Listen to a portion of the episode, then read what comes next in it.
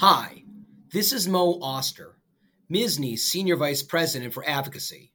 I lead a team of lobbyists fighting for you in Albany and sometimes in Washington, D.C.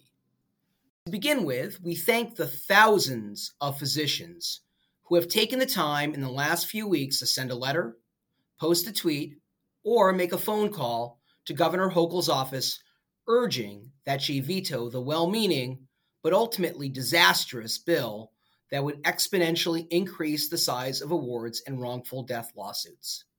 We are getting very close to a point where she will have to make a decision, whether that be signing the bill, vetoing the bill, or reaching an agreement with the state legislature on what's called a chapter amendment to be passed by the legislature that would minimize the impact of the bill.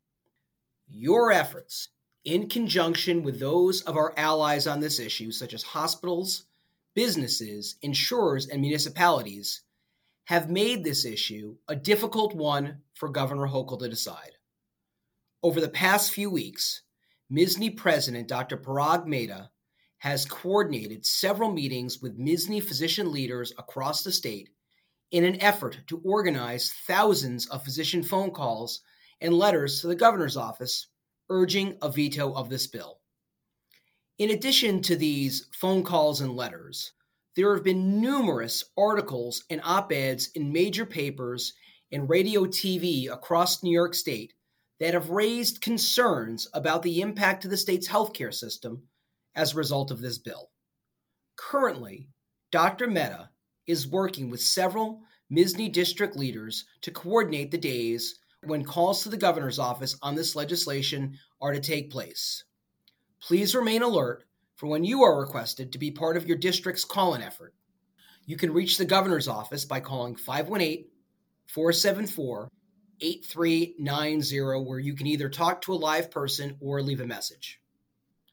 Also, this week, Long Island orthopedic surgeon and MSSNY counselor, Dr. Dan Choi, together with MSSNY governmental affairs staff, had a series of meetings with senators and assembly members to apprise them of the impact for the hundreds of thousands of state and municipal workers across the state with what appears to be a substantial diminishment in coverage for out of network healthcare services in the New York State Health Insurance Plan, or NYSHIP, for a significant number of state and municipal employees.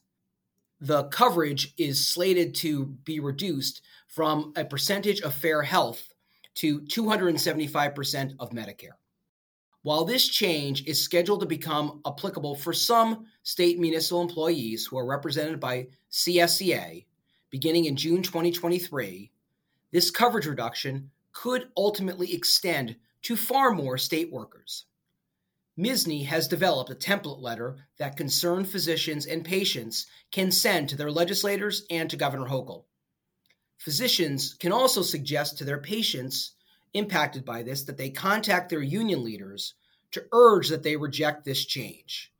Comprehensive health insurance coverage has always been an important incentive for working in the public sector, and these changes could minimize this important benefit. We are also now asking physicians to set aside Tuesday, March 14th, to be in Albany for the return of the in person MSSNY Physician Advocacy Day. In her State of the State address last week, Governor Hochul laid out her vision for the future of healthcare in New York State. She articulated support for several measures to improve New York's healthcare infrastructure, such as increasing Medicaid and essential plan payments, and making important investments to improve care and health insurance coverage for New Yorkers' mental health care needs. However, she also indicated support for some problematic measures, such as expanding the scope for various non physicians to address healthcare shortages, rather than taking steps to address New York's difficult practice environment, which has led to burnout and causing physicians to move to other states. We anticipate that the governor's proposed state budget will be released either next week or early the week after, as she technically has until February 1st to introduce her executive budget proposal. The legislature will then have until April 1st to work with the governor to pass a state budget. The March 14th Advocacy Day will again take place at the Lewis Swyer Theater in the Empire State Plaza in Albany from 8 a.m. to 11 p.m. It's the place where we've usually had it in the past before we moved to virtual lobby days. The timing of the day is always around the deadline legislators have to advance their own one house budgets. So it is an important time for physicians to be in Albany advocating for inclusion of certain priorities or to ensure that certain harmful proposals in the executive budget are rejected by the legislature. Physicians and their allies will hear from legislative leaders in the morning, where they will hear these leaders' visions for New York healthcare, and where physicians will be able to ask questions.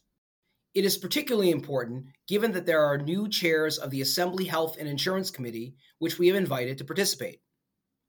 After the morning program, physicians will meet with their respective local legislators in meetings organized by county medical societies. Turning to upcoming CME events, please put on your calendar next Wednesday, January 25th at 7:30 a.m. for the next Medical Matters program on the future of COVID and long COVID with faculty Dr. Bill Valenti, chair of the MSSNY Infectious Disease Committee, and past MSSNY president Dr. Bonnie Litvack. Thank you again for taking the time to listen to this podcast and for your commitment to MSSNY and your county medical society. We will speak again next week.